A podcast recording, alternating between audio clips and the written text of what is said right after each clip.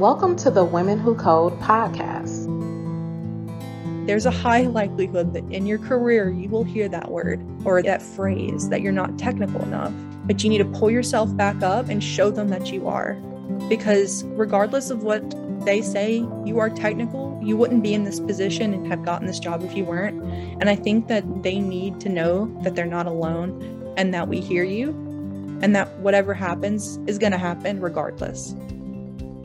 It's time for Women Who Code Conversations, a segment to hear from top technology professionals sitting down with a Women Who Code member to discuss real world experiences in the industry, what they've learned over the course of their career, and what they think is coming next for tech. Hello, I'm Camille Clayton. I'm a director of Women Who Code's DC chapter, and I'm pleased to introduce Sara Jacks, our guest on our podcast today. Sara is a manager at Capital One who works to architect reliable solutions for customers and employees alike. She's passionate about mentorship and helping others to realize their full potential. She hails from a small town in Louisiana where coding wasn't even on her radar until college, where she found her growing passion for computer science. Thank you so much for joining us here today, Sara.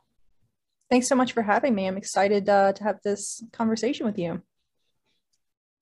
Well, for our first question today, how did you get into tech? Could you walk us through your journey? Yeah, of course. So, like you said in the intro, I actually didn't get into tech until college. So, growing up, my parents are both pharmacists. And in small town Louisiana, mm-hmm. what the extent of technology that we knew was IT work. So, you know, um, customer service type things, helping troubleshoot computers and things like that. So, that's how I went into college. My freshman year roommate was actually a CS major, and that's when I started learning more. So I started going to club meetings with her, started getting interested in front end development, which I feel like most you know people start getting into because they can see it, it's tangible. And I thought this is really cool. My sophomore year, I actually took a class. So all engineer majors, which I was undeclared engineering at the time. Mm-hmm are required to take a CS class. So I was taking a MATLAB based class with all engineers. And I remember distinctly sitting in the hallway one day doing the next homework assignment that was due between classes. And the assignment itself was something simple like getting numbers to go form a box in increasing order. And as soon as it happened on my screen, that moment I knew that I was going to be a computer scientist. At the time, I was still, you know, considering engineering or maybe going and becoming a doctor, things like that. But I knew that tech had a role in my life. After that, I got my way into a CS career um, at Georgia Tech, which is where I went to mm-hmm. college.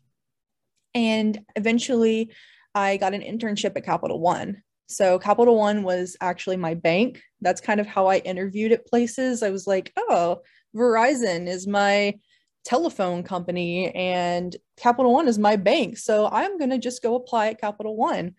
Um, and I ended up getting an interview. Um, and, you know, I was just starting my data structures class. I was so nervous.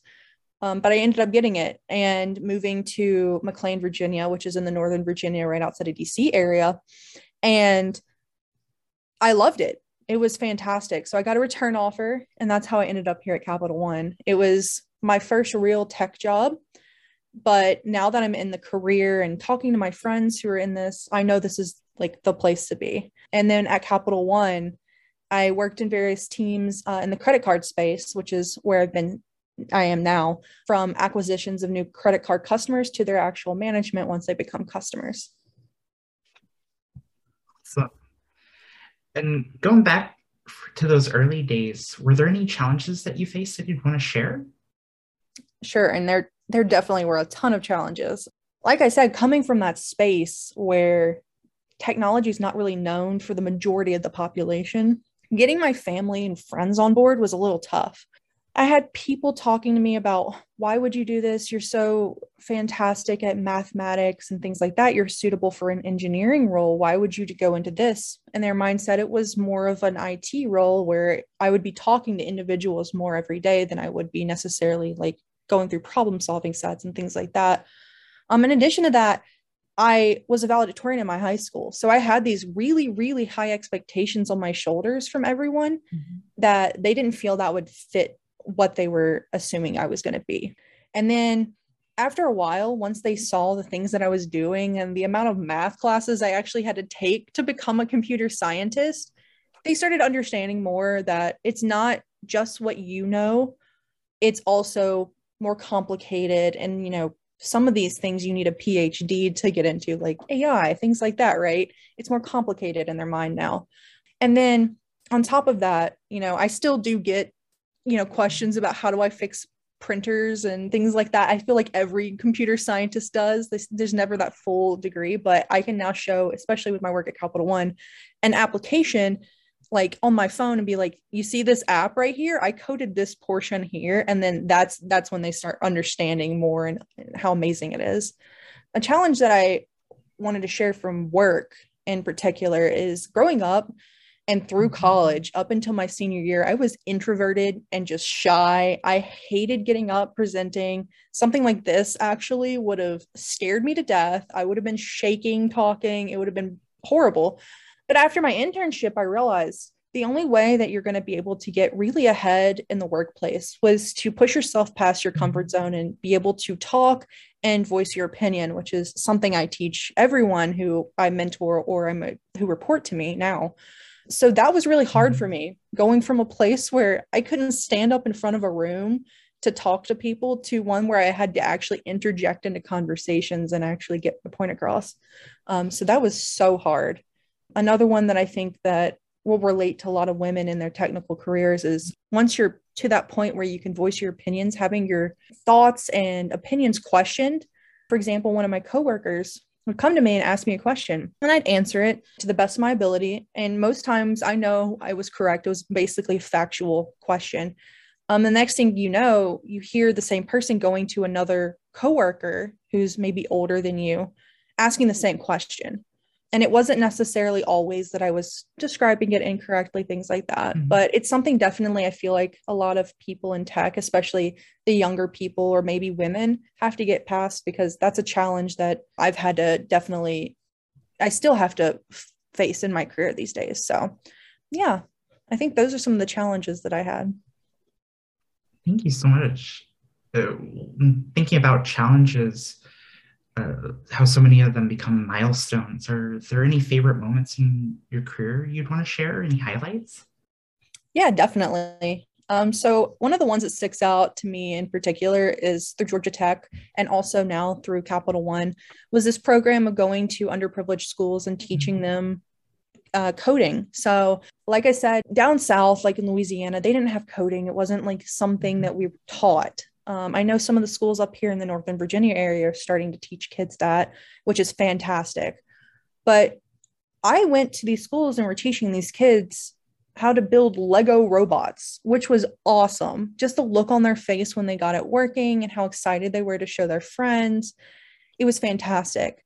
And that was definitely one of the highlights is to see not only the different people who are involved in computer mm-hmm. science, but also helping bring that to them so that was fantastic in my experience. And then I attended uh, Grace Hopper through work.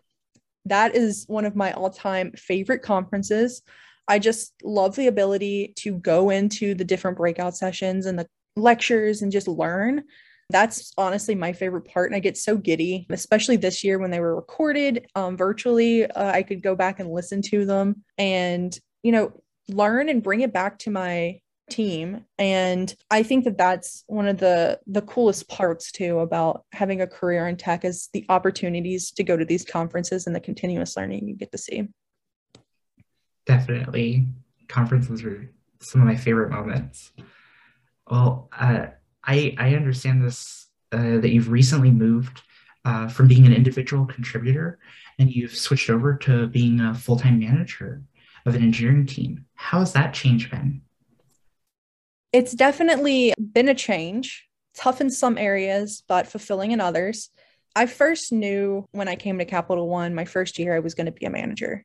I had different experiences, obviously, coming in. It's going to take you a mm-hmm. bunch of years to become a manager. You're never going to get thrown as one. And some other careers, you can probably get there in a couple years, but you know, tech is a little different.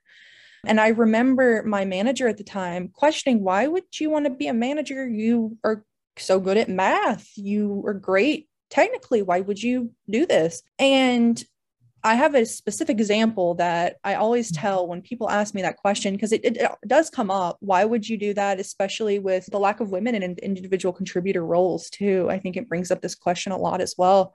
So, in my role, my first year, I was one of two associates on the team, the rest were contractors. For those who don't know, there tends to be certain divide between contractors and associates, especially when it comes to what you can offer contractors just legally, which is something I didn't know when I uh, joined because it's it's a brand new concept, right? We're coming from college, you don't have this contractor like thing that goes mm-hmm. on. You're just people who were studying. So we were there, and the first day I ate work, lunch with my coworkers who were all contractors, and it continued like that. And then I started to see that the associates on the t- other associates on my team and the other teams around me would go eat lunch themselves, and the contractors would eat lunch themselves plus me. So I decided I didn't like that very much. It didn't make sense. So I started these team building events with contractors and associates things that they could both contribute to and participate in, maybe going to lunch where we each pay for our own food, but we go together and eat. So we try, for example, different Indian buffets in the Northern Virginia region.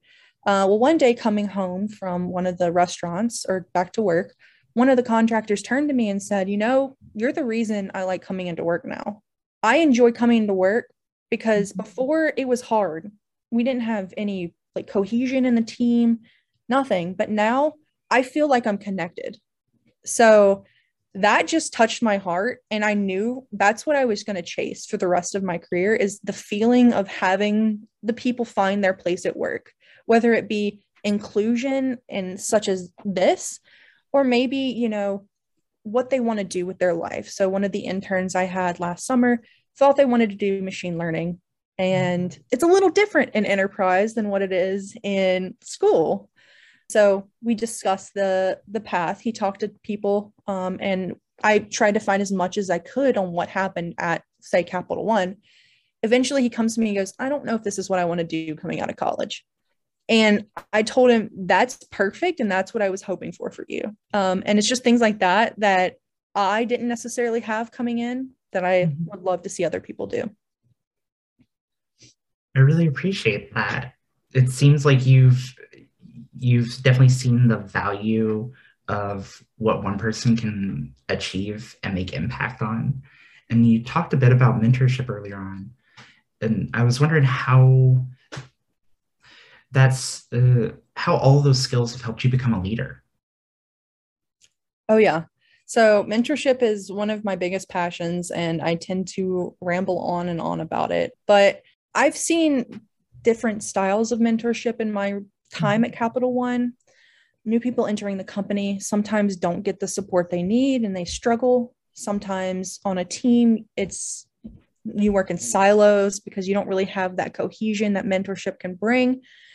Um, I think definitely my thoughts on mentorship have helped my leadership goals in that I've helped so many people, generally on the younger side, generally it happens to be women in tech, um, just how it it happened. We had a team that was mostly women except for one male, which was uncommon in enterprise, but fantastic to actually be able to experience. And it's made me open to be available for questions. I think one of the most common things I hear from my mentees is that, oh, I, or even people on my team, I didn't want to ask you and bother you.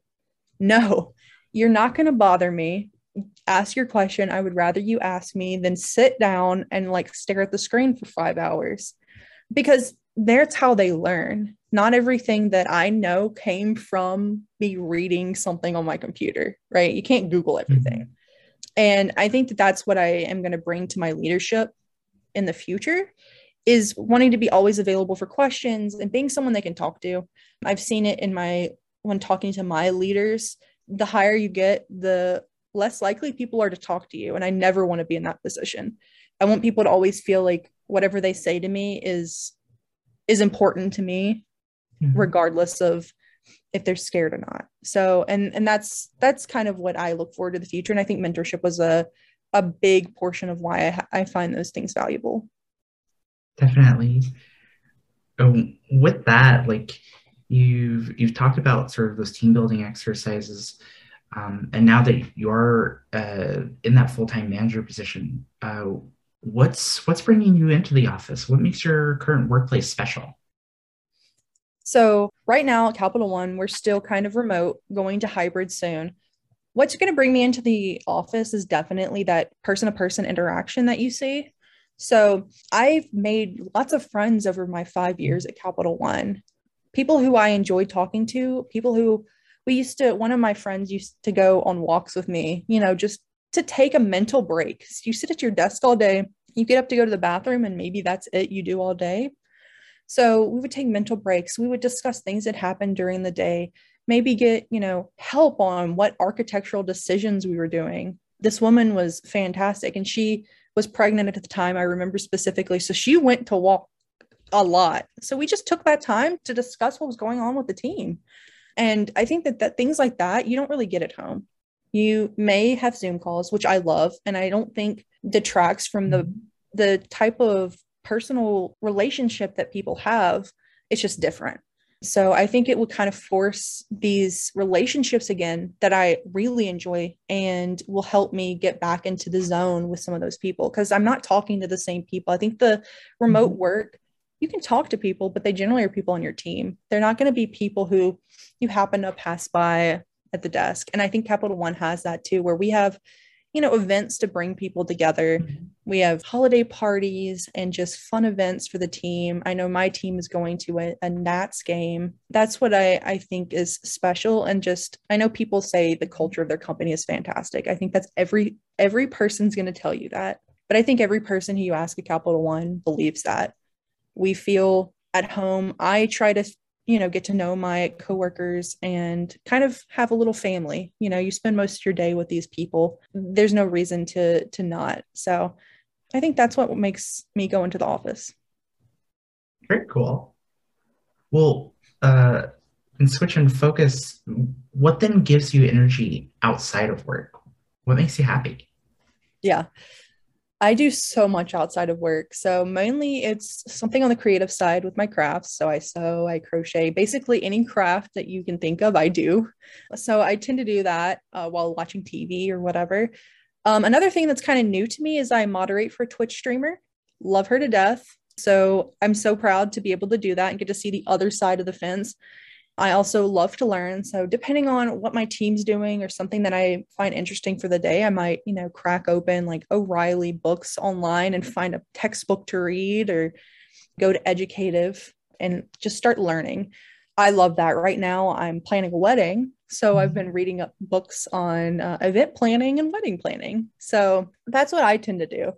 I never shy away from a book that can be read, whether it be for work or not. Um, and I love doing anything creative, basically. Awesome. Well, uh, as we get close to the end, are there any tips you'd want to share uh, with other women in tech? Yes, definitely. I've actually, one thing comes to mind that I've actually had to share with a lot of my mentees um, because it's happened to them, it's happened to me coming in, I, I didn't have a female mentor. My only mentor was a male. So he didn't really get to experience this, but I did. So mm-hmm. one of my managers, he was relatively new. He, we had my end of year performance, and I see on there for the first time, it was about two years into my career that I was not technical enough. And I sat in performance management and listened to him tell me all the reasons why he felt that I could be more technical. And I let that shut me down. It, it took me by surprise. It was the end of December or the beginning of December, I remember. And I just couldn't get the motivation to be doing as much as I had done. It, it, it, it hurt a lot. And I recently found out after one of my mentees had the same thing happen and talking to other women in my position that this is not uncommon for women to hear, especially if you've pushed yourself to become outgoing and things like I've mentioned that I've purposefully done if you're able to hold a conversation or anything like that sometimes it, you get stuff like this and one of the people i know actually moved out of tech and I, i've heard that that's very common and i've seen it that moving career goals because someone has told you that you're not technical enough is not uncommon. And I think the thing that I want to tell people is that you might hear that. There's a high likelihood that in your career, you will hear that word or that phrase that you're not technical enough, but you need to pull yourself back up and show them that you are. Because regardless of what they say you are technical, you wouldn't be in this position and have gotten this job if you weren't. And I think that they need to know that they're not alone and that we hear you and that whatever happens is going to happen regardless and that they've got this. Um, and I would have really appreciated that because it took me a couple months to get out of that funk that I was in. And I actually reached out to one of my friend's moms, who is a manager in tech, who actually was telling me this. And that's finally what pulled me out was like, oh, wow, I'm, it's not just me. Okay. Like that makes sense. so yeah, I, I think that that would be the thing I want people to know is don't be afraid of those words. Just use them to fuel your fire. Fuel your fire. Yeah. Well, thank you so much for those inspiring words. Is there anything you'd like to plug or share before we leave today?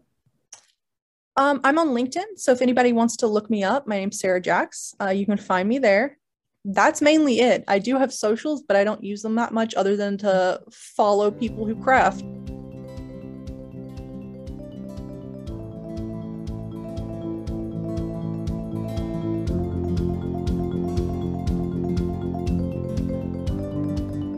Thank you for listening to the Women Who Code podcast. To find out more about our mission and the work we do across the tech industry, visit our website, womenwhocode.com. You can also follow us on Twitter and Instagram at Women Who Code. Be sure to check out our YouTube channel with hundreds of hours of free educational videos. Just go to youtube.com backslash women who code. Thanks again for listening, and remember to subscribe, rate, and comment